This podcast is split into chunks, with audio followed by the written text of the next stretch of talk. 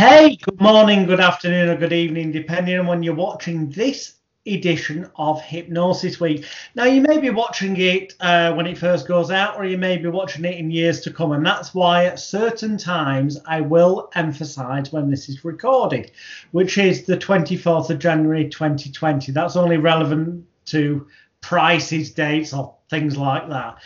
Yes, it is me, Alex William Smith, better known to many of you as Jonathan Royle, the British bad boy of hypnosis. And I hope by now, this you realise it's because I'm. It did earn me money, but it's wearing thin. I'd like people to get to know the real me. But anyway, enough about me. I am incredibly proud and privileged, uh, particularly this week, to have a guest who, well, I've got to be careful how I choose my words because if I don't say this right, it could sound offensive, and it's only meant with the best positivity. But she's been around forever in terms of the internet, okay?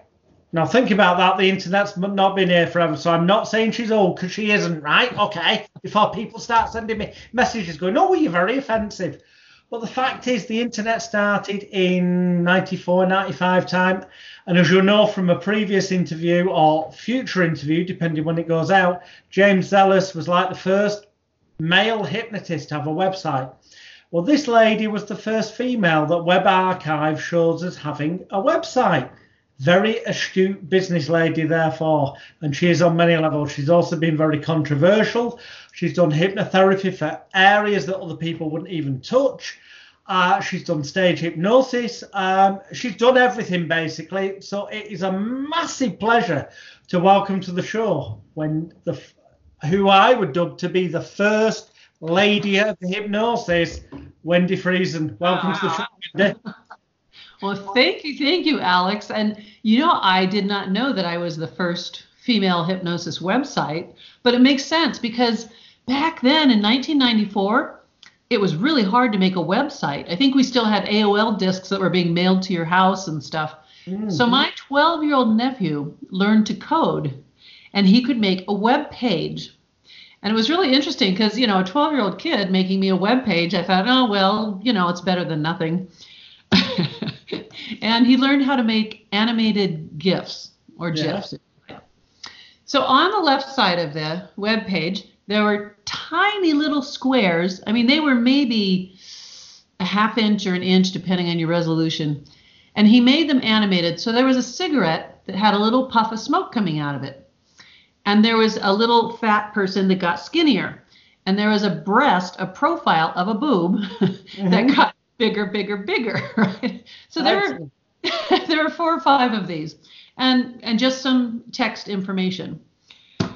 So that website got so much traffic because of that boob. People came there to see a little animated boob get bigger. Okay. And, and you know, um, I know you said some things I do are controversial. Well, the breast enlargement, the purpose of that boob was to sell the breast enlargement program. And it, people think that's a little weird, but it's been studied at several universities and they've done long term, like three month studies and shown that it increases your breast size. Yeah. Well, somehow that one page website got the attention of a talk show in New York. And at this time, I had never been on TV, I had never spoken on stage. I, ugh, nothing. And, uh, and the Queen Latifah show called me and wanted me to come out and join their show that's about breasts. so I said, Well, yeah, sure, I'll do that. So I thought, she'll be sitting at a desk. I'll be in the chair next to her and she'll ask me some questions and I'll answer them because I can do that.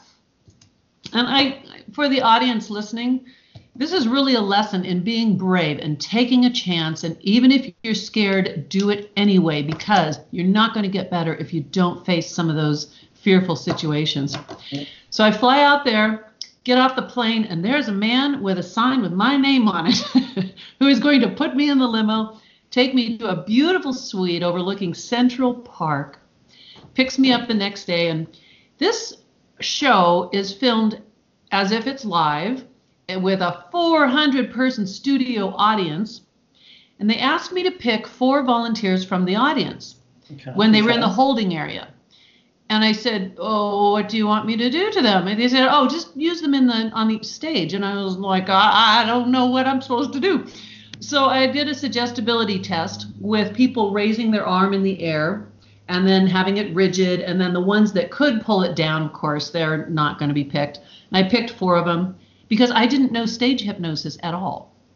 Oh right, So oh I- shit. Right, I've just realised what you're saying. So they had a vision in mind that you're going to do something visual on TV, which you've not Yeah. been warned about. Suddenly you're confronted with this. Yeah, I thought we'd have a little briefing first. But Oh, right. but then so they had me pick these people. Now I'm backstage and I know the show's getting ready to start. And again, there's 400 people in the studio audience for a talk show. That's unheard Yeah. of. And the one producer's putting my mic on and fiddling with the wires. And I said, Well, what is exactly I'm supposed to talk about? What are we doing? She says, Oh, you know, you've been on TV hundreds of times. I had never been on TV. And then the next person, before I went out, I said, Well, what is it that I'm supposed to talk about exactly? She says, Oh, you know, you know what to do. So, Alex, I go out there on the stage. There's no chair and desk, there's four chairs. Queen Latifah is in the audience in the very top row. I am on the stage by myself. The cameramen are doing things like this with their fingers, and I'm thinking "So something's going to happen right now. And I had a choice of maybe crying or fainting or running away. oh, it, when I talk about it, I still feel it, you know, just oh in my body. So I put my hands like this, like kind of cupped, and I held them out in front of me. I closed my eyes, and I said to myself, "The audience is in the palms of your hands. They will love every word you say. You're an expert at this." So, and then boom, show started. She did a quick introduction from up there, and she held up my book, said, "Ooh, hypnotize your lover," and she's going, "This is juicy." and then I had to start the show. I had no preparation because I didn't think I was going to have to have all the content. I was going to answer questions. So that little five second hypnosis I did right then, you know, when you're in, in a fear, a state of fear, you're very suggestible, right? Well, it worked. I started talking about hypnosis. I talked about the research of breasts and hypnosis, and um, it was really fascinating because people don't know about that. And then I brought my four participants up on the stage, having no idea what I would do. And I've never done stage hypnosis. I've watched videos at that point. Okay, well, but you have done sins, surely. Huh? Have you done sins? Since, oh, yeah, yeah, I've done plenty since. Yeah. I was Yeah. to say, cause, 'cause I've seen videos where you look as accomplished as anyone, full stop. Yeah, it's at that point, I had never done that. right. So I I had the there was four women and I had them you know relaxing and I'd pull on their arms and I'd touch their shoulders and things like that. Um, but still, I thought this is about breasts. I'm going to make them think their breasts are growing, and it was very funny and entertaining.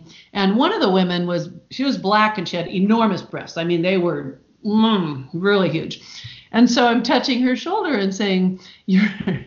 Um, I didn't want them to get bigger, but I said, Your breasts are going to be talking to you when I count to three and you open your eyes. And they're going to be saying things. And the thing I didn't say that I wanted to, but I just stopped myself is, I bet they have some stories to tell. but I stopped myself. And I said, They're going to talk to you and tell you some interesting things. And she did great. And, you know, so she opens her eyes and she just but it was a total success. They kept me up there for a half an hour. The show's an hour long. They kept me up there by myself for half Wow. an hour. Yeah. Oh. So anyway, the courage part.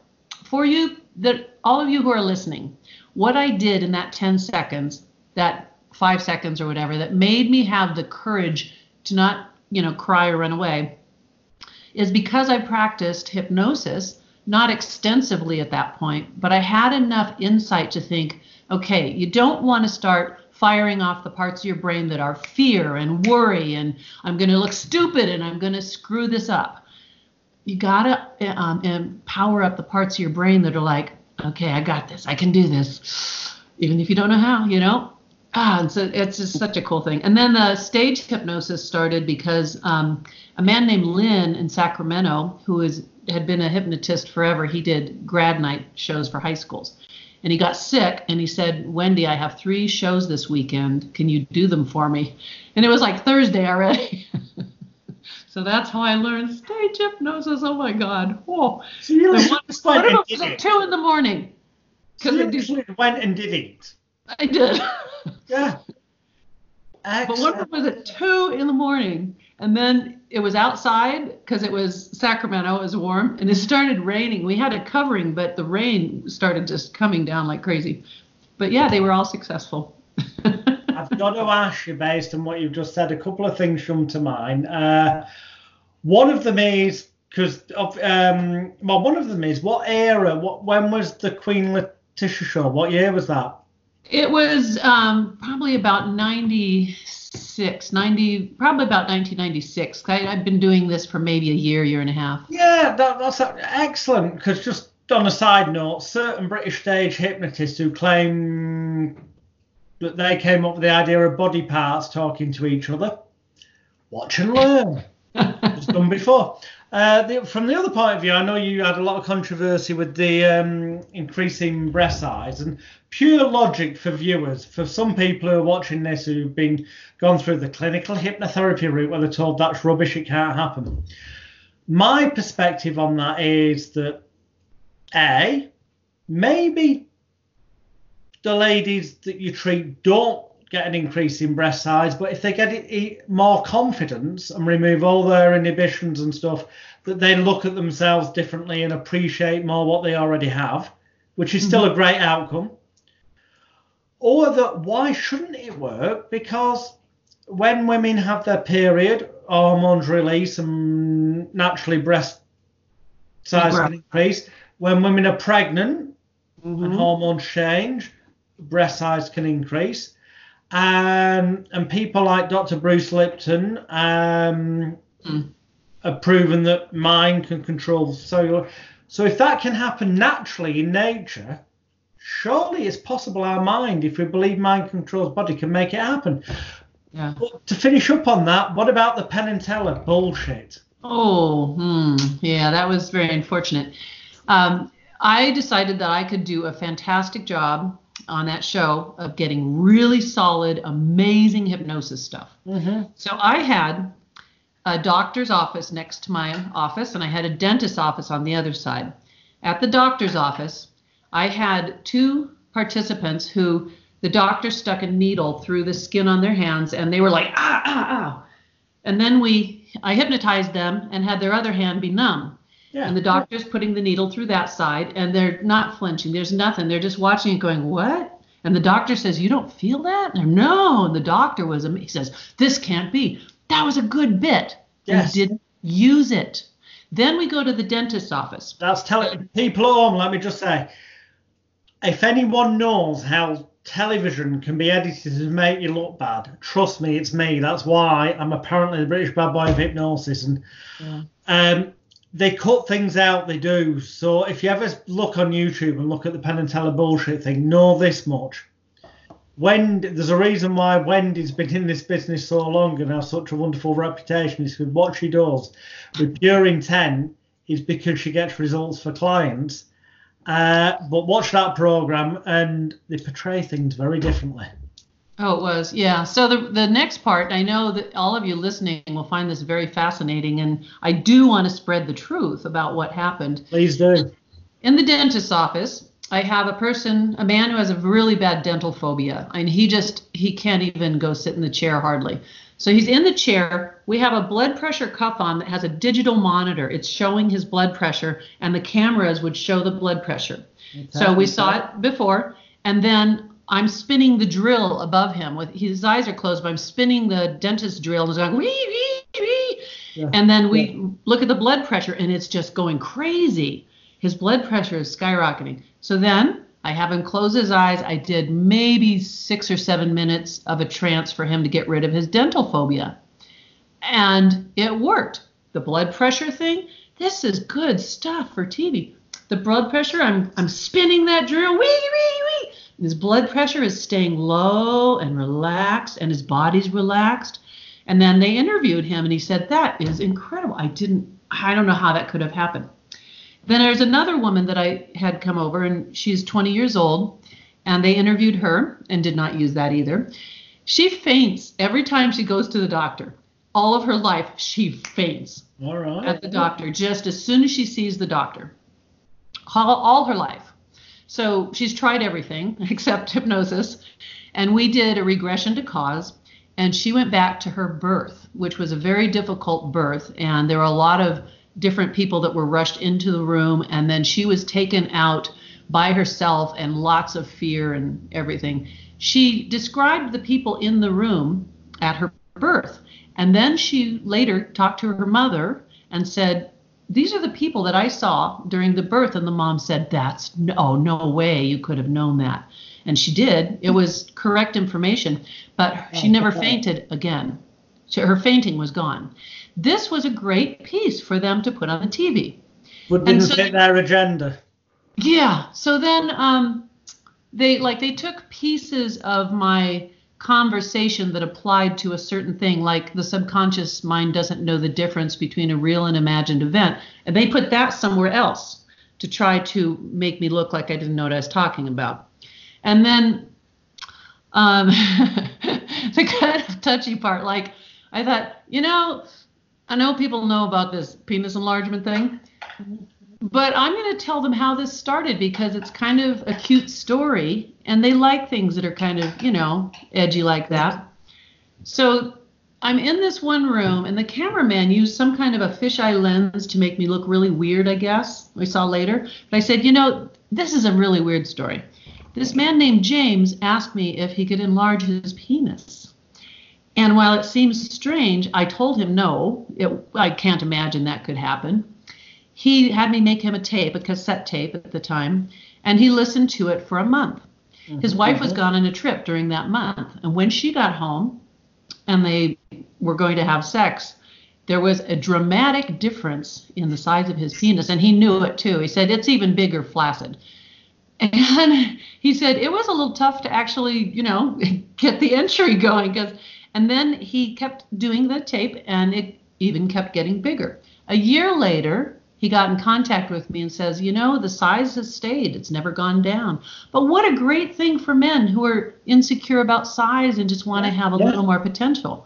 So, of course, they made me look really ridiculous, even though I was talking about it in the way I just did to you. Um, because their job is making you look ridiculous. And my office, I had like 14 staff members at that time and we got so many horrible hate mails and hate calls and like if i walked in the grocery store and i saw one of my neighbors they would turn away and they wouldn't people wouldn't talk to me in my neighborhood anymore Can I Yes. ask and then at school my my two kids at school oh Yeah, yeah. and i did a good job i did Yeah, such a good job The media can be nasty, and I, I, I know that from first-hand experience. But but there is a people who are not on the cutting edge as you being uh, may not realise that you know as observers they might go well it's your own fault. You shouldn't have agreed to take part. But they don't realise that we get promised certain things um and there's a whole team of people misguiding us and like, yeah, so yeah. but- well here's one more thing. One more thing they did. did The- you make the- more sales? Yeah oh yeah yeah yeah for sure. Yeah. So even bad publicity, because but, Oh. but I don't think it was that bad. It was wrong and they distorted it. But having watched it, I still think it came across as anyone who knew Penn and Teller. No offense to them, because I think they're great performers, but they were just following the script that they were given. I still think they were a bit tongue in cheek. Um, and anyone with a functioning brain cell might go, this might not be the entire full story. Yeah. Well, the ad- extra thing that happened was um, like we didn't talk about diseases or illnesses or medical things other than we, you know, we did the bit in the doctor's office and had a couple clients in there. Um, a couple weeks after shooting, the producer calls and she said, I want your CD that is for curing cancer. And I said, I do not have a CD for curing cancer. I do not cure cancer, and I don't claim I can. Thank God for that. right, yeah. So there's one CD I have that's called Disc of Light, and it's imagining this glowing disc that has the ability to remove harmful cells or viruses or bacteria mm. from your body and correct whatever conditions, and any cancerous cells are swept out of your body along, you know, and then so that's as little as I had. For the viewers at home, let me put in right now and say, you know from previous editions, because I interviewed uh, Gary Cole's hypno-oncology. I'm saying previous editions, but actually it's going to be after this because Wendy's is going to go out before Gary's. Um, but the, my belief is that we can, through the mind, uh, yeah. possibly cure things like that, but we're not allowed to legally, because of the Cancer Act or other things, ever state that anyway.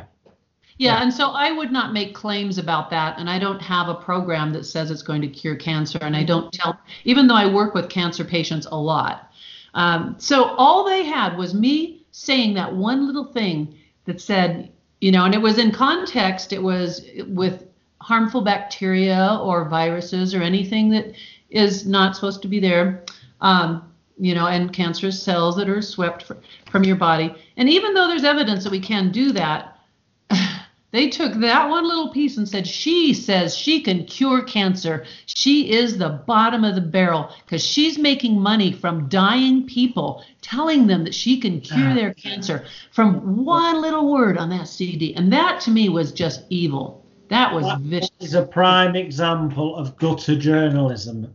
Yeah, and I didn't send them the CD, by the way, that, that they asked me. They and since I didn't send it, they bought it from me. I, we didn't know they were buying it, but someone bought it so they could do that to me. And why? Why do they want to do that to me? I gave them great content and whatever. So anyway, we could move on from that. Yeah, now. we're going to move on. Can I? Don't worry, this is going to steer towards more recent and more positivity. But for viewers who may any viewer who watches this who's not encountered Wendy before clearly has only just got into the industry very recently, and I don't mean that offensively to you if you fall in that category. It's just that it, it's the nature of the event. Wendy speaks at conferences around the world, hundreds of different audio programs, training pro, all manner of stuff going everywhere. She's everywhere. So, but one thing I do want to ask and this is more partly for the viewers, but more for my own curiosity I have never been more entertained than watching your daily video blogs when they happened about anal muck pen. Sorry, that's an anagram. Paul McKenna. Oh God. well, but if you check it, it's an anagram. Anal muck pen is a, an, an anagram of Paul McKenna. No offense, Paul, but it is. I can't help it. It genuinely is an anagram. Your uh, daily um, video blogs, including on your motorbike and all this, that, the other, because he had a hissy fit. And if you want to try and sue me, Paul, please do, but it's my opinion. You can't sue me over opinion. Um, a hissy fit because you have the business Nelson intelligence to own the domain name I can make you thin, and he decides to publish a book called that. And rather than perhaps negotiating with you a realistic market value price to purchase it if he really wanted it, he threatened you with legal action and all manner of stuff. Well, he did sue me. He sued me. They went to court. he did in the end, did he? He did, and I had on the phone. I had offered to the whoever was the representative for him. I said, "Well, how about a thousand dollars? How's that?" What's the buy They could have bought it for a thousand dollars, and instead he sued me because that's where he made all his money was suing oh, people in Britain. You know and he oh, sued me for what was it for? It was like I don't know. It was eighty thousand dollars or something. He was suing me for, and they just threw it out. But the yeah, it was fun. The um the first challenge I gave him um, when I privately emailed him, I said, hey, you know, we could really do something with this to get some attention and just have some fun with it. And we'll have a little contest for the viewers can vote who or something that, you know, let's make something fun out of it. And he didn't get back to me, of course. So that's when I did the like baking the cookies. And I said, you can only use three ingredients, and whoever bakes the best cookies. And the ingredient was a rock and a whole avocado in a bowl and I don't know, a pencil or something. So I go and whip it up and I bring out this beautiful tray of perfect chocolate chip cookies. Said, okay, Paul, it's your turn. Um, and then the motorcycle challenge to race on my motorcycle. Um, that motorcycle scared me a lot. I didn't have it very long. but there was a third challenge. I don't remember what it was. But what a little, yeah, ah, I won't swear, but oh my gosh. They were so into, and yet the ridiculous. I didn't know that bit of information you just said, but for a thousand dollars, he could have owned the domain name without any legal action. We're done. Yep, done. You know, and this is my opinion. Please don't say anything that would drop you in it. I don't want to drop you in it, but I, I, I suddenly feel that, as documented evidence shows, that you had internet presence before pretty much anyone. And in America, that would give you more presence and go. One might wonder if,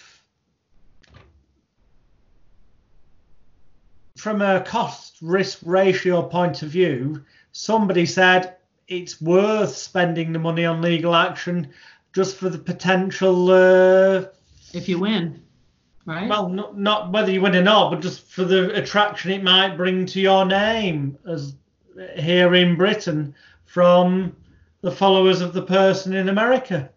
Yeah. Type yeah. scenario. I don't know. Okay, it never made sense. All I know is it was incredibly entertaining. Your videos, hats off to you. Incredibly entertaining. So let's change the subject shortly after those videos, or maybe before, because I followed you for years, not in a strange stalkery way. Oh, yeah. but, but I have, uh, as I'm sure many people in the industry have. And I remember seeing you on a video say, in relation to addictions, which you're largely known for. And so I'm cutting to the chase here, but I remember you saying that um, the 12 step plans do not work, they leave people dependent. And I that's burnt into my head. And then when I was working with addiction clients, that was always in my head, especially if they said they'd been at AA or Narcotics Anonymous or whatever. And it rings so true, and it's proven itself to be true that it's like they want them dependent over there, but the truth is they should be saying every day, I am Alex, Jonathan Royle, whatever, and I am me, not, you know, I am a recovering, well, recovering's a neg- the no, you're always an addict. You always have a disease. suggestion, negative suggestion was you're a recovering. Yeah. Because you're an addict for life, you have a disease for the rest of your life. Relapse is part of recovery, and you can't be around normies, which are people that drink. So I took a totally opposite approach. And at one point, well, my oldest son, he had been in rehab a few times, mostly for alcohol, but then when he was in a sober living, he learned how to shoot up heroin there. So he went back to rehab many times, and I spent over $150,000 on these rehabs. So one of them in Southern California, he was there, and I had written him a check, them a check for $30,000. And the director found out about the work I do. So my son wouldn't let me do my addiction work with my hypnosis. My my son was just like, nope, my mom is not going to do any hypnosis. And to be honest, if if if what's your views on this? Generally speaking, we go, we hear, don't try it on family and friends, people who know you anyway. Um, what I didn't understand. Therapy, when you're learning, you kind of get told, don't try it on your family and friends because they knew you before you were yeah. Yeah. So, so when I went, I went in the office um, with the manager of this center, and this center had over 100 people because they housed them in individual apartments with six each, because that's the max you're allowed to do. But they had over 100. So this man, Ryan, says, um, We have a very low success rate. It's only 5 to 7%, and we'd like to improve that and I had just given them a check for $30,000, as had a hundred other families to send their person there. And he said, I understand that you work with addiction with your hypnotherapy. So I went and met with the entire board of this addiction treatment center, and everyone was really on board with it. So then I went and did a, a session, maybe an hour, hour and a half, with about 20 of the people, of the guests in there. Mm-hmm. And the next day, Ryan brought me in. He said, What did you do to them? Everybody's talking about it. They're so excited. They feel so good. Well, here's what I did. I just had them go on a timeline into their future. You know, they were relaxed, eyes closed, in a light trance. Go on this timeline into their future for three months, six months, one year. And at one year in the future, I ask them to look back on that last year and remember how easy it was to just let go of alcohol or drugs. It was easier than you imagined. And notice what you're proud of now. Who are you really now? What do you love about your life? And then I anchor three words. It's healthy, strong, and in control. And I say, in this moment in time now, you're so healthy. You have healthy thoughts, your body is healthy. And then I say, you're strong. Physically, you're strong, but you have strength of character, and you love that about yourself. And then, you know, in control, we talk about that. So, anchoring these three words, it makes people massively love who they are in that future. And I keep speaking as if that's now, because I say now in this future moment, as you look back, you realize that those were some mistakes you made and they don't matter anymore. You don't have a disease. You don't have to worry about relapsing because alcohol's just not a thing. You don't care about it. So, so someone um, who used my recorded program for the alcohol says, I was at a conference. I had only been sober for like a month and a half. I was at a conference sitting at the bar, sipping on club soda. My friend comes up beside me and buys a glass of my favorite whiskey. And then my friend, friends, the friend didn't know that he had quit drinking. All right, okay. His friend puts it under his nose. And you know, when we smell something, that olfactory sense lights up our brain. The big, but direct to the unconscious, yeah, mm-hmm. yeah. And what he said, this is really important for everyone to know. He said, When I smelled that whiskey, I knew I was healthy, strong, and in control. We fired the trigger that lit that up. Excellent. And then um, I used to do a lot of national advertising for the alcohol program. And one of the ads I said, if it seems like the only time you need to have a drink is right after you leave an AA meeting, it's not your fault. So then people would call our office and say, Oh my God, that's the only time I, I go and get something to drink, or I have to fight all these cravings right after a meeting. Well, no shit, Sherlock. You're listening to sad stories. Your brain is lighting up with all these stories in your head and emotions and fear that they're talking about and oh on and on so anyway that was really a good thing now i will say that aa makes you relapse and i believe it firmly. And you know. You know why. yeah. Yeah. Because they're hypnotizing you. They don't mean to be but they are. To fail. Yeah, but yeah i've yeah. had so much success with the addiction program. It is amazing. And some people uh, they can fly in and do private um, work with me for four days. And then we just work on like for about five hours each day and we go through the whole thing. And when they're done they're they are solid excellent. Excellent. Yeah. So anyway that's what i love. It's just amazing. And it's unfortunate that people keep putting money into rehabs that feed you crappy food and convince you oh like the the first rehab sean went to I was there for one of the meetings. They had an expert speaker who goes around to all the different 12 step groups and he speaks. First thing he says is he says, Hi, I'm Harold. And everybody says, Hi, Harold. He goes, I'm an alcoholic. And he says, And I got to tell you, I haven't had a drink in 20 years, but every day I'm still hoping to make it to midnight. I am white knuckling it every day. And I know and then he, so everybody's all sad and going like oh f this and then he goes on to talk about when i used to fly on the on the planes they had those little bottles of liquor. He says i could steal so many from the cart. I could get 10 or 12 of those and get just so drunk. It's great. Look what he just did you know glorifying it and help having people think oh man yeah getting drunk is so fun. And he's all happy. Beautiful hypnosis. But for the wrong reason. And he went on to continue to tell them all these horrible things and how they have to fight so hard, even after 20 years. Then another place, when Sean was getting ready to leave, um, after his month, the person told the group of them, they said, Some of you are leaving in a few days. And I want you to know that in 60 days, only one in 12 of you will still be clean and sober. No. Yes. Can you believe it? The, you, what goes on in rehab should be illegal. No, no, no, no, no, no, no. so they said only one in 12 of you will be clean. Right. Only one. Look around. Only one of you.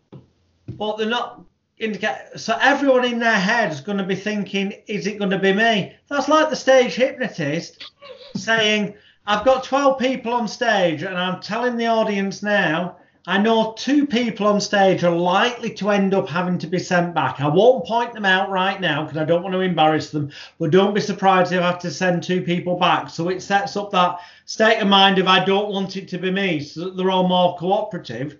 But it's totally the other way around that that's going to become a self fulfilling prophecy. Yes, that's terrible. And then they are believing they have a disease and all of the other negative things about it. But the the stuff that I experienced because I went to meetings at these different rehabs because I was paying a lot of money for this. Yeah. There was one that was science based. They still weren't getting good results, but they were at least more science based and no AA or 12 step. So you pay all this money for your loved one, thirty to forty thousand dollars. They're fed horrible food. They aren't given any kind of mindfulness or you know nothing that is going to help them grow or be a better person.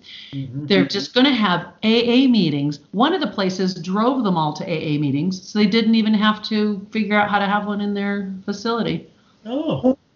And they don't they don't heal their brain. So in my program, there's there's supplements that I have you taking to heal your brain, so that you do start producing dopamine sooner and you replace those things that the alcohol or drugs were doing and repair the dendrites and um, the using tyrosine to repair the connections in your brain and so much. Yeah, so anyway. Whew. So if any of that strikes a chord, obviously uh, visit Wendy's website, which we'll give you later, and it'll also be below this video when it goes out. So I mean, yeah, um, wow, I, I can't, horrendous. Think one in twelve of you is the only. Eleven out of twelve of you it's not going to work for. I mean, it just. Yeah. Oh, the, the horror stories go on and on. In any, I... other, in any other industry or anything, if you went 11 out of 12 people it's not going to work for, you wouldn't stay in business, would you? Yeah. You'd be shut down by the consumer affairs or something. Oh, so back to um, the um, the big center in Newport Beach that had over 100 people. Mm-hmm. Um, I did the presentation for the board, and everybody loved it except for one person because the people who were there who had been struggling were suddenly so positive and so happy and they're like wow that was really good i feel so good now after one session so the psychiatrist did not like what i had to offer and i met with him privately and he just he, ahead before he even met me, he knew, you know, this is a layperson. She doesn't have a bunch of letters after her name. She got a CHT that means like almost nothing. Um, yeah, so he said, nope, I am not doing that. It has no scientific, like, you know, foundation and. It had no financial benefit because they couldn't prescribe drugs for it. Yeah, so the treatment center is like the um, revolving door. Even though you're not going back to that same place, you're going to a new one in a six months or a year, and you're going to keep going to the next one where it's like, oh, yeah, this one sounds great. And then there's brokers. When you um, look online for a treatment center, the person you're going to be talking to is a broker. So I'm I didn't know that. The first time I'm talking to a man named Darren, he was so nice. Sorry, Wendy, I've got to ask you. Broker to me in English um, is another word for like like a car broker, a stock broker, like an agent who sells things. It yeah. It's actually a salesperson. Is that what you're saying? Yeah. So, so a salesperson. Yeah, for all these different rehabs. Okay. So Darren, like, because I was calling the number for a rehab for a specific one. And he was so warm and caring. And it, I just thought, wow, they're really going to take care of my son. That's great. Oh my gosh. So I take Sean down to San Clemente to this place, and I go in there. I said, I'd really like to meet Darren. And everybody's like, Who? What? I said, Well, Darren, the person who answered your phone here. And he says, There's no one here by that name. I said, Was there a week ago? And they said, No.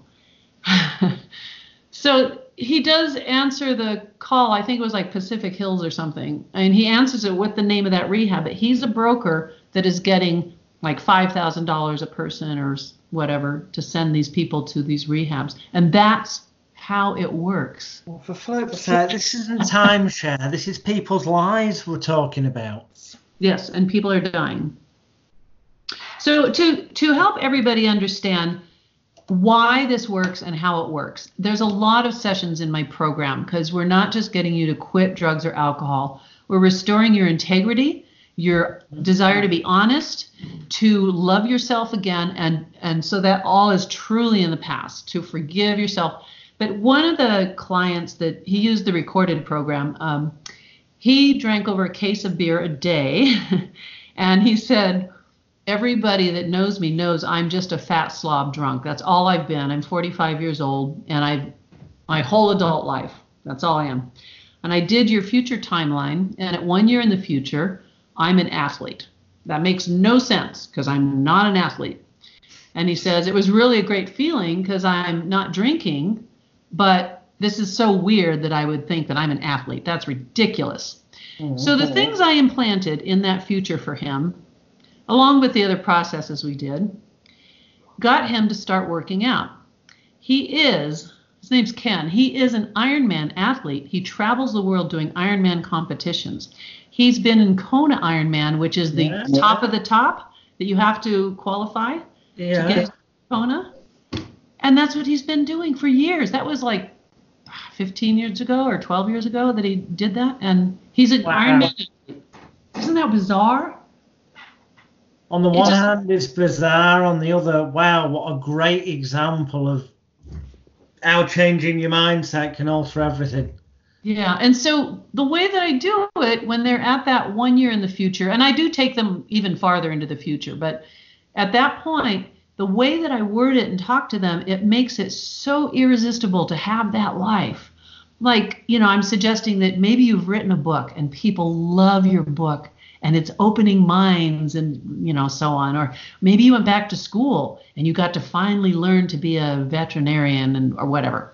We're giving them something that they want so bad that they don't want to screw it up. And oh and then also ken i think it was ken um, he said about a month after i quit drinking i opened my fridge and there is a six pack of beer in there.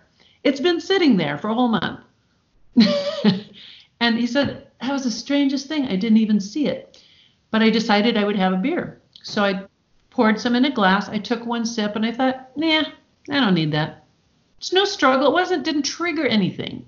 So he mm-hmm. said, nah, and he threw it away. But for me, when I made the program, and you know, when you record a program, you got your headphones on and you're getting hypnotized by your own voice going into them.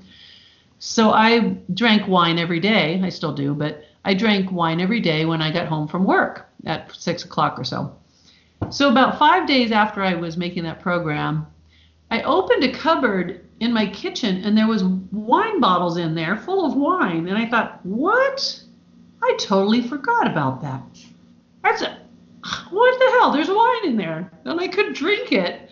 And, and I did a little bit here and there. Um, but it was so weird that I totally forgot that there was wine up there. Mm-hmm. I've got to ask you, what do you think is more important? Because obviously target audience for this is hypnotherapists or people wanting to get into it. Do you think it's more important because with what you just illustrated, the focus was on what your future could be in say 12 months' time, as opposed to look what's happened in the past? What do you think is more important, creating the new future or cutting the ties with the past? I know that both need to be in place, yeah. but which of the two do you think is the most important? If we started out with going in the past to go through all these things, the mistakes you've made and the things that you hate yourself for, and um, the doubts about I don't have what it takes. There's no way I can, you know, get my life back together. I've screwed everything up. If we took them into that past first, we're really igniting all that again and we're trying to work through it.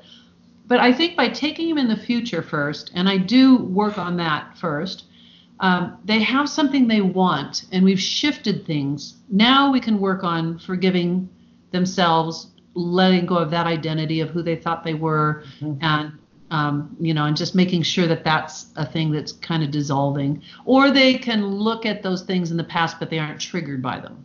They're no longer having an emotional experience for it. So I would say go into the future first. And then you need to do self sabotage work, which doing parts therapy, you can find out what the positive intention is for the drug or alcohol use. Um, like I say, integrity and learning to love yourself again but yeah, it's something. And then I do a swish as well. I have them do the swish several times.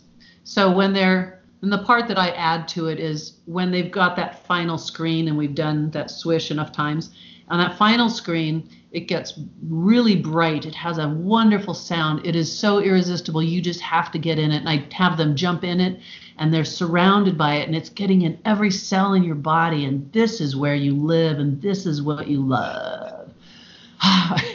Everybody sing kumbaya now. Excellent. So you've explained that brilliantly. You you really have, and so I'm and because of that, viewers, sorry if you wanted more of that, but you know that's why you're going to search out Wendy's website. So I'm, I'm going to change the subject entirely now. Earlier today, I noticed on your Facebook wall, so I made a comment, and then you sent me through a PDF, which I literally I've only had time to look at the first two or three pages, but it's it, I will be reading it because I'm enticed.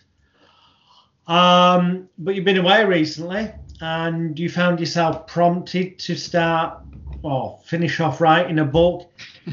So that's as many prompts as I'm going to say. Please, can you explain to the viewers what the heck I'm talking about? Because I've read the first two or three pages and I'm like, oh, oh, that, that was out on my mobile phone and I had to rush back for this. Um, please explain because there's been a lot of major changes happen for you over the past. I know that towards the end of last year you had uh, decisions to make health wise and you decided not to have an operation. Um, yeah, my son died. Um, the one that was an addict. yeah. Yeah yeah, he overdosed, and it was unfortunate. He had been clean for a while, and I don't know what he was thinking. Sometimes he was going to go back up to Montana, and I don't know. He just maybe was like one more time or something. A lot of addicts do that. They do like one more Wendy, time. Yeah, I wasn't going to bring that up, but because you yeah. have, it's okay. Can I ask you the question that some some people might have running through their head, and me asking it, they're going to think I'm a complete not a bastard. Okay. But obviously, losing a son is I can't even put it into words. So let's, I'm not even going to go down that route. I'm not even sure what I want to ask here. I'll come to that. But I, my observation is this for people watching. I know I've encountered hypnotherapists in the past who go, I've got these tools, they work wonderfully for clients. I wish I could do it for my dad or my sister. Mm-hmm. And I go, well, don't feel bad because one of the things we get taught is don't try and hypnotize somebody who knew you before you were a hypnotist because the belief factor's not there. How? I know what the question is. How, I understand. How, the excuse the language? How the fuck do you handle that, Wendy, when you have these tools and you can help so many people? Mm-hmm. I know the reason why you. One of the reasons you can't with someone so close to you is because they're so close and they won't accept that help. But I mean, you know where I'm yeah. coming from. And I, I can tell you why. Um, and that was, in one way, it was frustrating that he didn't want my help. Um, and I'll tell you why. But the other part of it is just that I could do that. I could help him. Oh my gosh. So Sean, um, when he was six months old, it was apparent that he was a genius. By the time he was one year old, he had a vocabulary of 80 words. He had started walking at seven and a half months. At th- a month, at a year and a half, he had a 400 word vocabulary with sentences and songs. He did math at two years old. He grew to be six foot five. He was drop dead gorgeous He was charismatic. And one time I was doing an addiction training for therapists. He came in and I said, Sean, would you tell them what it's like to be an addict? And he went on for 45 minutes with no preparation. They were riveted. He he was brilliant. Now, when you are a genius, you don't want other people who you think are not smart enough to help you, or you think you can solve everything yourself because you have. And he didn't have like a really horrible attitude about it. It's just that he was so superior in his mentality that he thought mm-hmm. he was the only one who could fix this. And I think that's what the problem was is he, he didn't respect the people in rehab that are telling him all this crap because he knew this was crap and he would share it all with me and tell me you won't believe what they said. So they lost their respect day one. Um, but he he thought he was above the law a lot of times because he's just too smart for everybody. And when he was doing mm-hmm. heroin then he had to steal to you know get money for heroin and he went down a really tough path. But he did not respect that there are people out there who could help him. He just he just knew that he was the only one with the answer. And I think that was the problem. And it's it's so unfortunate that the work that I do because of him is is brilliant and it's helped millions of people. But yeah, I mean the hole in my heart is the exact thing that you're struggling to ask me. Yeah. Is why yeah. I? But yet I brought him into that that addiction training and these people who are therapists are listening to him and they're just wow because he's telling us what goes on in rehab. And this is an amazing man. And heroin unfortunately his and fentanyl is taking down a lot of really wonderful powerful people who have lots of self-control and they have their you know their life together but you get fentanyl or whatever you're getting in there and you just don't know. Yeah it's not fun. I recorded a podcast on. Um, this makes me feel very emotional, but on day five, after he died, yeah. I don't know why I did yeah. that, but I'd always wondered what is it like when you you have a child that dies. I wonder how. Oh boy, oh. And so on day five, I thought I'll just do this, and if people want to listen to it, they can. And I just said, this is what it feels like. This is what each day is so far, and it's only five days. And it was, woo, it's still hard to, to think about that. now, with my hypnosis work, one of the things that I do is when those memories pop into my head, I can put him in a nice light and, you know, wish him well and give him happiness and health. And if he's coming back for another one, you know, that he brings back his gifts. And then I did uh, He's clearly already given you many gifts, Lord Wendy, because from what from what you've said and what I've observed, your insight into the bullshit that is the 12 step plans and all this, that, the other, that have been yeah. able to help so many people have come through him, haven't they? He has saved the lives of so many people. Oh my gosh, thousands yeah. and thousands of people. Yeah, so I did a thing about three months after he died. it's a temple of wisdom. And you go into this temple and it's a sacred place. And this one was for him and it uh, was made of quartz. And then there was this beautiful crystal table in the middle. And go in there to honor the good things and the relationship and everything about it that even though it's ended there's things in there that represent all these memories and the things you know normally you do it by yourself and it's a really nice process and he showed up in there just as real as real can be. Oh my. And he was talking to me, and it was just amazing the things he was telling me. Oh my gosh. So after that, you leave the Temple of Wisdom and you look at it from the outside. You go all around it and you say, This is where all of these memories in my heart and in my mind, that's where they are. Mm-hmm. I can come back and visit anytime, or I can just look in the windows from the outside, come back here. When people lose a child, a common thing is that they have this horrible, um, you know, like right here in your solar plexus, yeah. they have this horrible tight blackness that stays there forever. But that day when I did that temple, it was gone, and it has been gone. And oh my gosh, to have it not rest in your solar plexus anymore, mm, it was just wonderful. Yeah. So anyway, yeah, I'm, I do not mind you asking about that. Is sometimes it's really hard to talk about it. Sometimes I really lose my shit because obvious reasons. Well, I, I promise you, I would never have asked it if you hadn't brought it up because, but you know, you mentioned it. So let's move away from that, knowing for the viewers at home that I'm not a complete twat. I only asked it because Wendy mentioned it first. Watch the video again, you'll see she mentioned it. All yeah, right. No, it's fine. It's fine.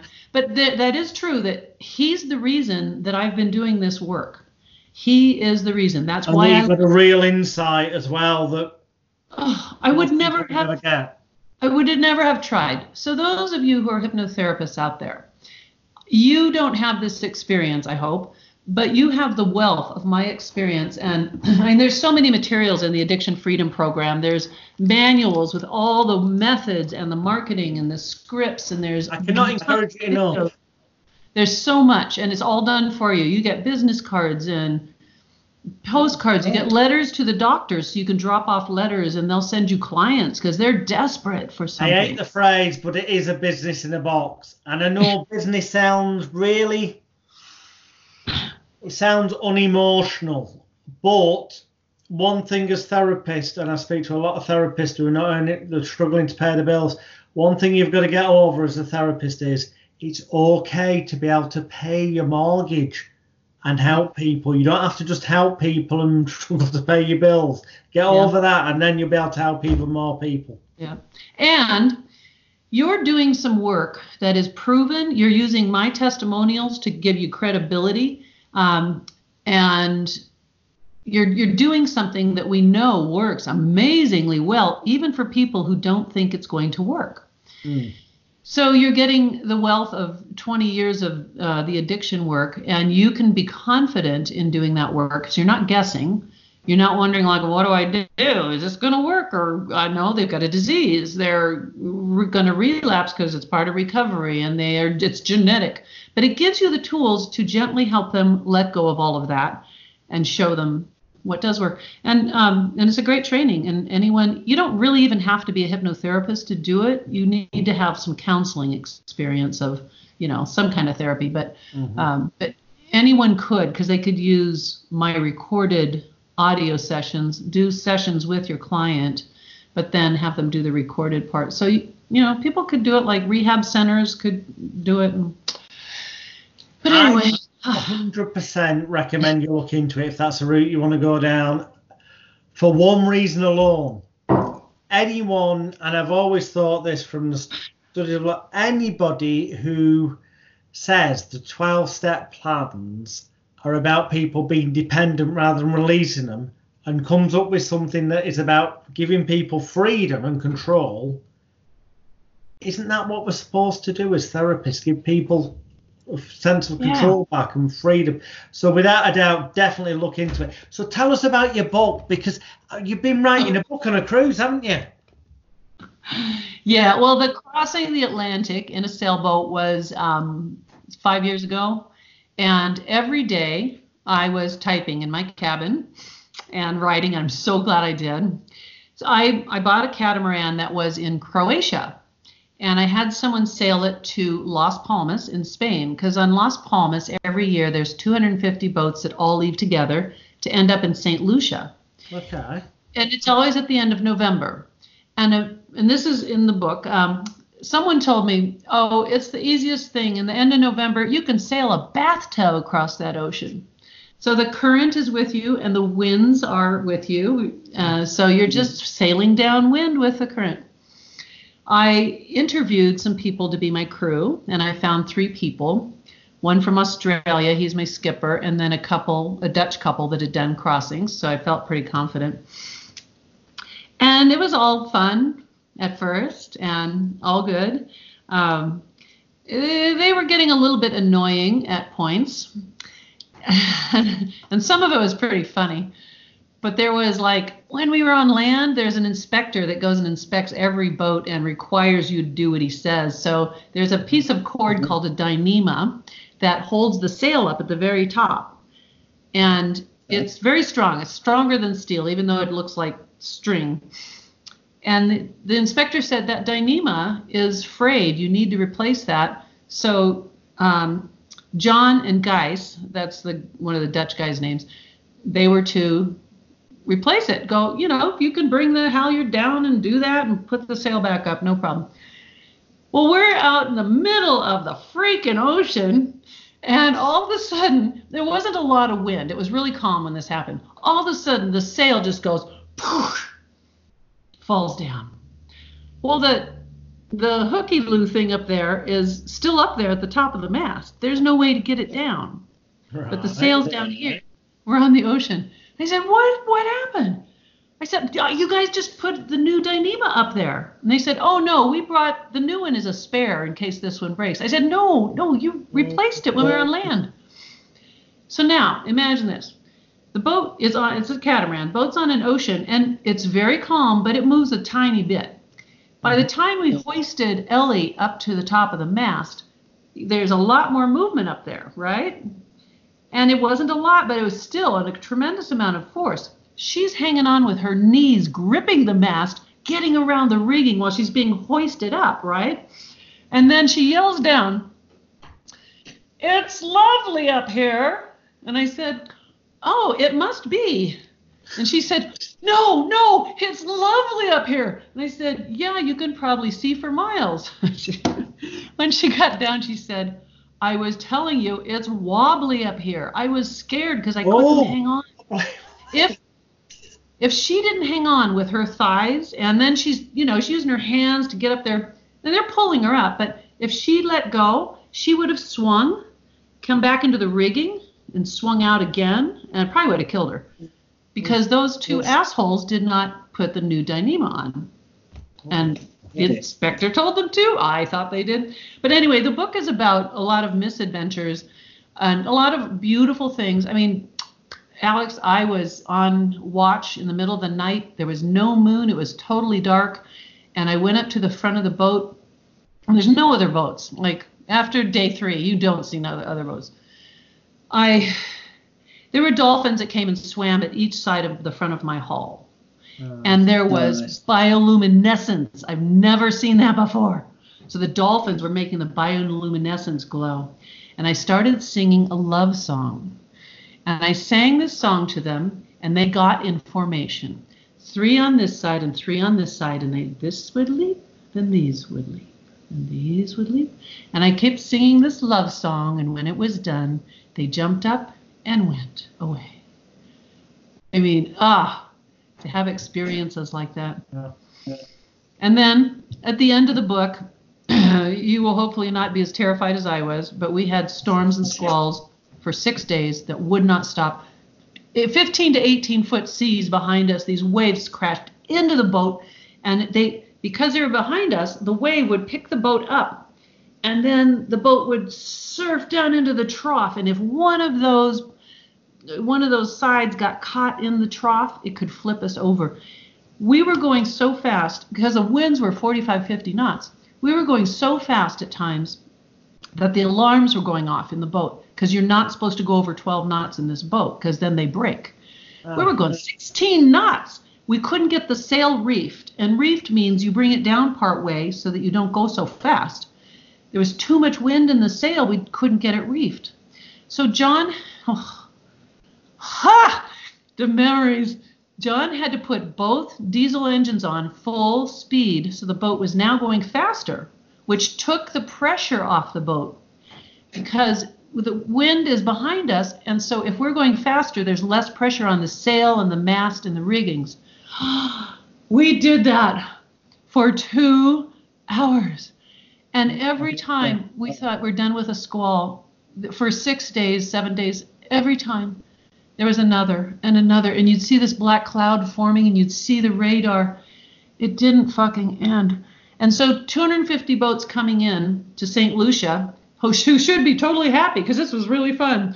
We're like, oh, oh my God. And somebody broke their mast. They had no mast. And others lost, ripped sails and all kinds of stuff. That, oh, mm um, and then you're here, you're alive. thank God for that. But I mean, that's Yeah, you got to read the book. It it is. Um, Nice. I'm so glad I typed every day. I'm so glad. It it's just the little nuances and then the big stuff.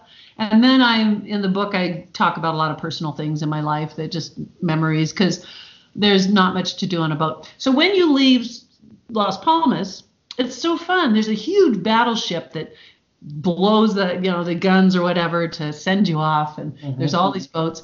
And then about day two or three, it's like, huh wow, I'm all alone with three people, but I can't get off the boat. I can't change my mind. And then day five, six, seven, hmm, can't change this if I wanted to now. Ellie's getting pretty annoying. She doesn't like me anymore and she doesn't like anything. Who doesn't like Wendi? Come on. and and then I was talking to Geis in this. I was writing about this in the book one evening, and the others were sleeping. And I said, "Why doesn't Ellie like me? What's the problem?" And he says, "Well, she does this on almost every sailboat we've gotten on. She just doesn't like women, and she attacks them." And I was like, "What?" Whew. But anyway, yeah, you'll enjoy reading the book. You have some bloody adventures, don't you? From what I've seen over the years on the internet, when you've been quite out there because you don't hide things, you say it as it is. you noticed. you, you, you, you, you- I mean, you know, you you live life to the full. I have been very brave.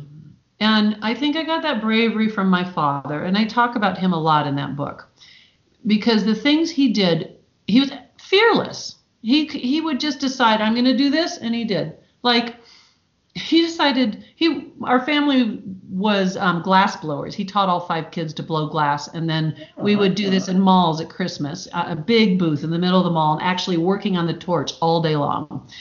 But anyway, he needed more glass stock because we couldn't keep up. So he goes to Taiwan. He's never been there. He doesn't know anybody there. He doesn't speak the language. He goes there to build a factory to teach people to be glass blowers and to send the stock. They don't know how to blow glass. It's very hard to learn. It is ridiculous. You got molten glass, it's just dripping everywhere. He teaches 20 people to be glass blowers and they send the stock and he's buying it for like pennies. Then he goes and opens up a second factory in Taiwan. And this is the kind of guy he is. And just whatever he wanted to do, he's like, okay, I can do that.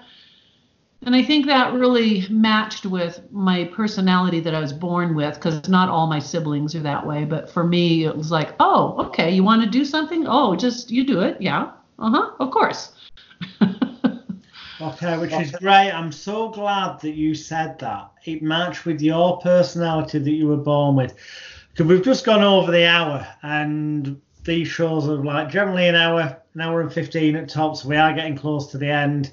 Unfortunately, because you are just a bloody fount of knowledge, a fount of experience, and highly entertaining with some of your experiences. But I've got to ask you, do you think, well, obviously, the evidence proves it, but you were born, you, you've identified it yourself. You were born with that type of personality uh, to do the things that other people may be scared of. Yeah. What would you say to people who are perhaps not born with that personality? Because that's been a key thing to your success, without a doubt. You've identified it. People who are trying to strive for. Have you got any advice on how they can compensate for the fact they weren't born that way? Yeah. Well, you know, when you're saying that, um, it makes me think of the times when I was really scared to do something. Like I I was sharing an office with another hypnotherapist and we were complaining about how you can't make money in hypnotherapy. And after about an hour of complaining to each other, I grabbed the yellow pages. Remember those? Yeah. And I opened it up and I just put my finger on there and I said, okay, I'm going to call that. And it was a radio station. It was a big radio station in Sacramento. So I called them and I said, hi, I'd like to have a show on your radio station, talk show, because that's how you get talk shows, right? You didn't ask to be a guest. You wanted a No, show. I just wanted to have a show. All right.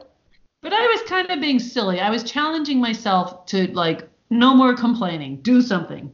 So this is for people out there that are afraid to do something.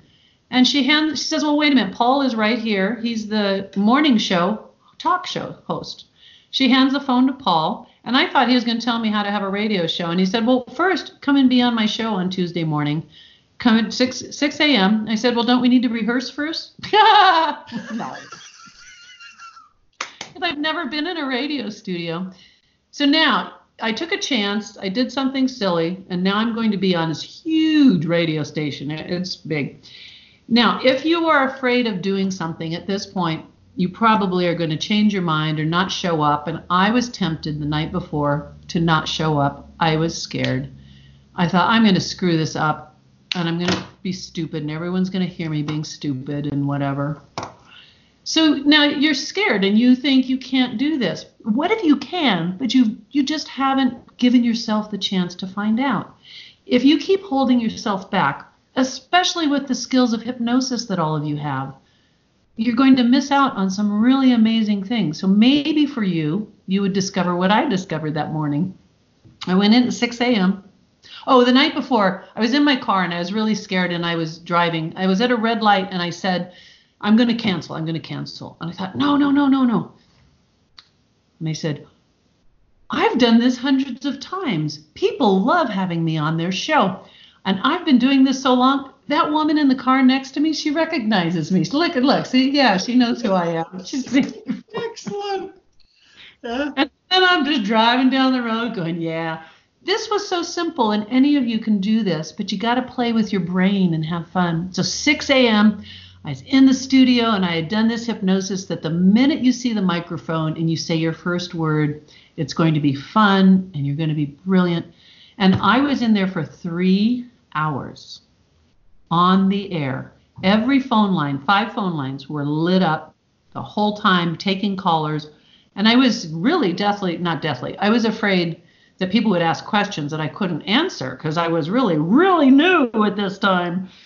But it was great. So now my appointment book was totally full for three months in advance. I started doing workshops because I couldn't handle all the clients, so I could see 10 or 15 people at once. And oh, but if you know, if those of you who are scared, what if you're really good at something and you're not going to find out? Wouldn't you want to kind of look in the mirror and go, hey, maybe I am good at this? Wendi was thrown on a stage with 400 people on TV knowing nothing. But maybe you have that ability and you don't know it. I didn't know that I could do that on that stage. It was just like, magic is happening.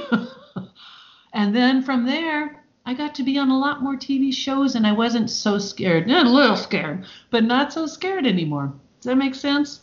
Oh, it makes total sense. Uh, I, well, I, I was about to say I've only got two questions left. I've only got two questions I can fit in time wise. I'd love to ask you thousands, but sorry about that. That wasn't the short answer. so the um, the last one is the one I ask everyone. It's consistent to this show, so I'll leave that to last. The one before that would be you massively, going back to the beginning almost, you were the first lady on the internet hypnosis wise. Well, first that Web Archive noticed it. And you built a massive internet presence how important to people watching or perhaps just getting into hypnotherapy or, or whatever would you say is learning to understand how the internet works in this day and age you know yeah it was really important back then because there just wasn't you know there wasn't the capacity for all these websites that are almost pre-built for you and that i don't like the technology part of the business and it does help to learn these things yourself. You don't want to pay someone $100 an hour every time you need a little thing fixed. And most of the software is really pretty easy now to, you know, send out emails or do automations or segmenting and things. Once you learn it, you won't be afraid of it so much anymore. I had to at some point I wanted to build my own websites so that each one was a specific topic. So I had a book that was how to use the software, and the book's like 200 pages on how to use the software to build this website. And I spent 10 hours probably one day going through the book page by page, and okay, then we're going to have to click this it was really hard then, and I was really determined because I said that I never, never, never want to be poor again. I was poor. I was, it was pitiful. But I decided never, never going to be poor again. And that was like my mantra, even though it's negative. But yeah, the technology part, it's getting a lot easier and it's not that challenging anymore. So you do have to learn that to get yourself out there. Mm. But go do for, for hypnotherapists who need clients call your local radio talk stations get on the air tv shows have sometimes where they need guests and they need interesting guests and they love hypnosis because it's weird um, call the newspaper and see if they want to do a story one time in my office i called the newspaper and i said because the stock market was crashing and i said I can do hypnosis for all the stress that people are feeling when the market's crashing. They sent a truck over there to do a story on me. Uh, So if you guys don't try, you know, the magic may not happen. Excellent. Well, perfect answer. So that leads me to the question I ask every week.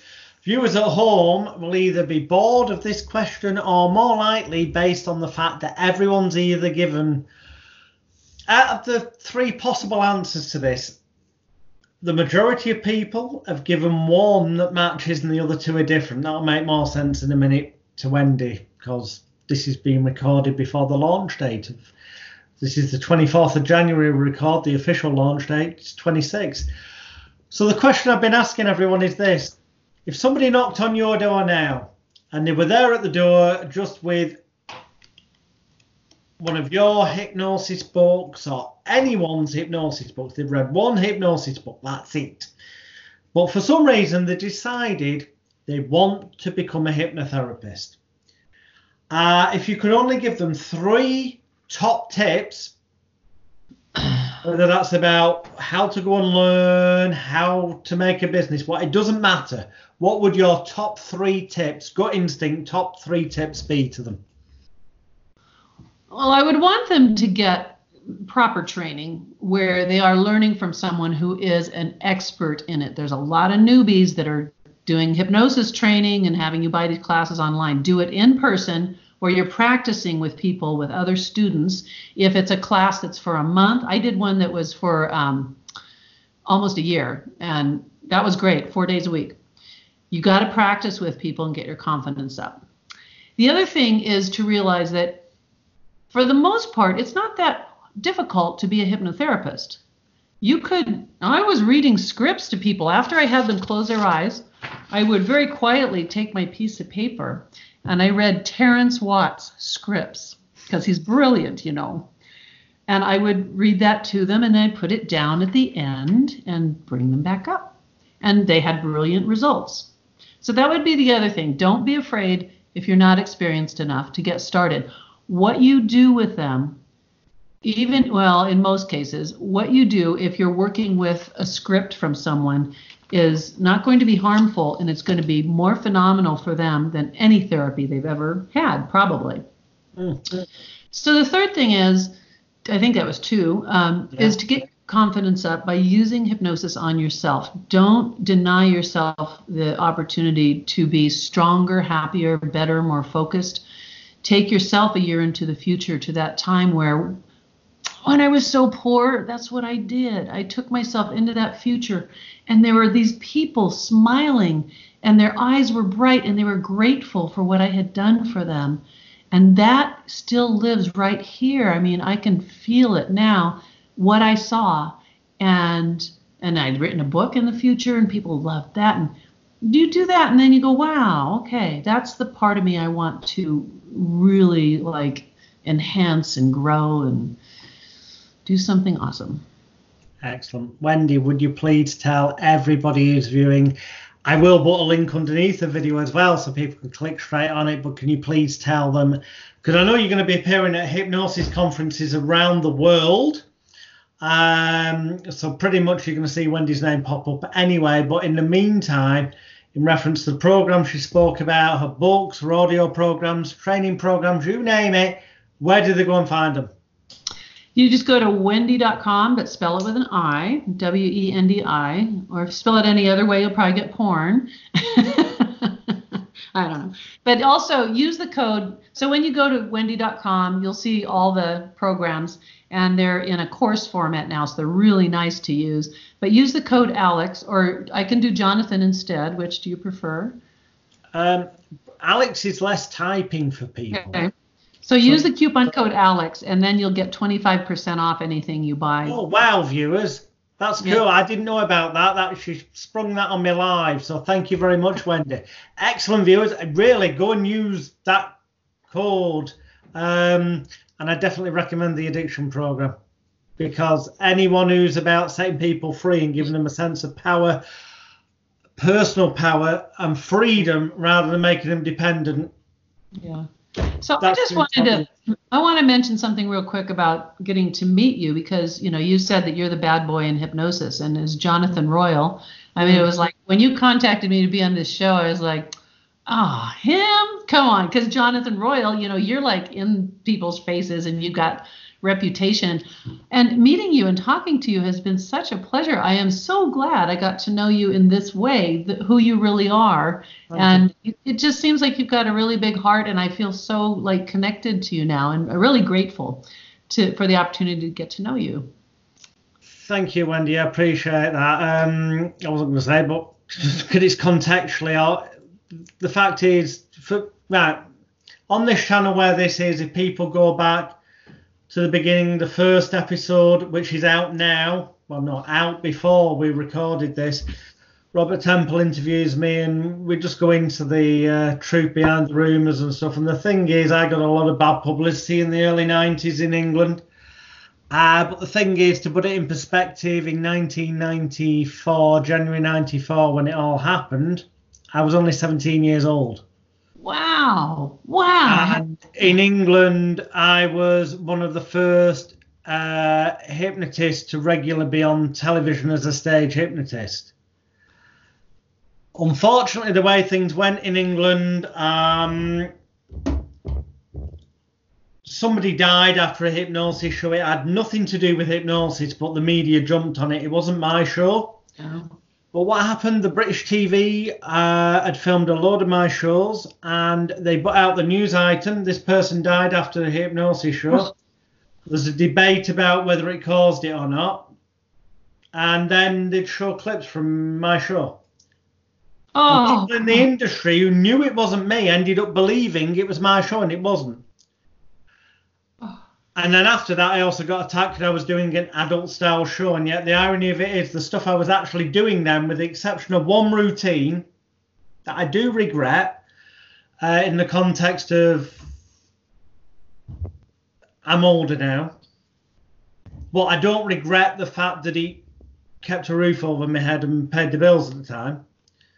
But I did in 1994 uh, on a TV show in England apparently wake a lady up thinking she'd just been raped. But the thing is, I didn't. Uh, as I admit on my website now, it was a paid actress. I've got the proof there. I would never put anyone in that circumstance. I never did that at live shows. I never would, but I knew how to harness the media and it did get me work. Um, they say there's no such thing as bad publicity, but sometimes there is. It hangs around. Yeah, I know. Um, yeah. And then people grow up. I was 17 at the time. I'm 44 now, 45 this year. Wow. yeah. Thank well, you for no, recognising that. A bad publicity thing, and it is tough sometimes to make a lemonade out of lemons. But yeah. luckily, it's far in the past for both of us. Well, not the Penn and Teller thing's not that far in the past, but um, I do kind of appreciate the opportunity to enlighten people to what they do mm-hmm. and and what I really did. And I it's not Penn and Teller that do that, Lord. Just about this, right? They effectively they're just presenters. The producers right. have the a producers. directive. They get a yeah. whole bunch of material. They then give a script to Penn and Teller in that context to read to camera. Right. They probably haven't seen all the stuff. Quite often, TV presenters haven't seen the VT that's shown, which is the visual footage that they cut in. And when it's all cut together, it looks like the person who's the presenter's got this opinion. Yeah. They may never have even seen the footage. Yeah, I know. I thought about that. I thought I bet they went in and read some scripts and okay, our part's done. and then someone else puts it together. But it's unfortunate that there are people in the world that would choose to be actually vicious to, you know, just the mom yeah. that's trying to feed her kids and doing good work and whatever. But yeah, thank you for doing that. I end on a high note, and I'm so grateful to have met you this way and just. I will meet you in person at some point. I most definitely will, as I'm sure many people watching this. Go to Hypno Thoughts Live. You will see Wendi or at other conferences. Go to our website, uh, wendi.com. That's W E N D I. But the link's there if you're lazy and can't be bothered typing. Click on it. Go get the stuff. Thank you so much, everyone. Tune in next week to Hypnosis Week. Thank you once again, Wendi. You're a star.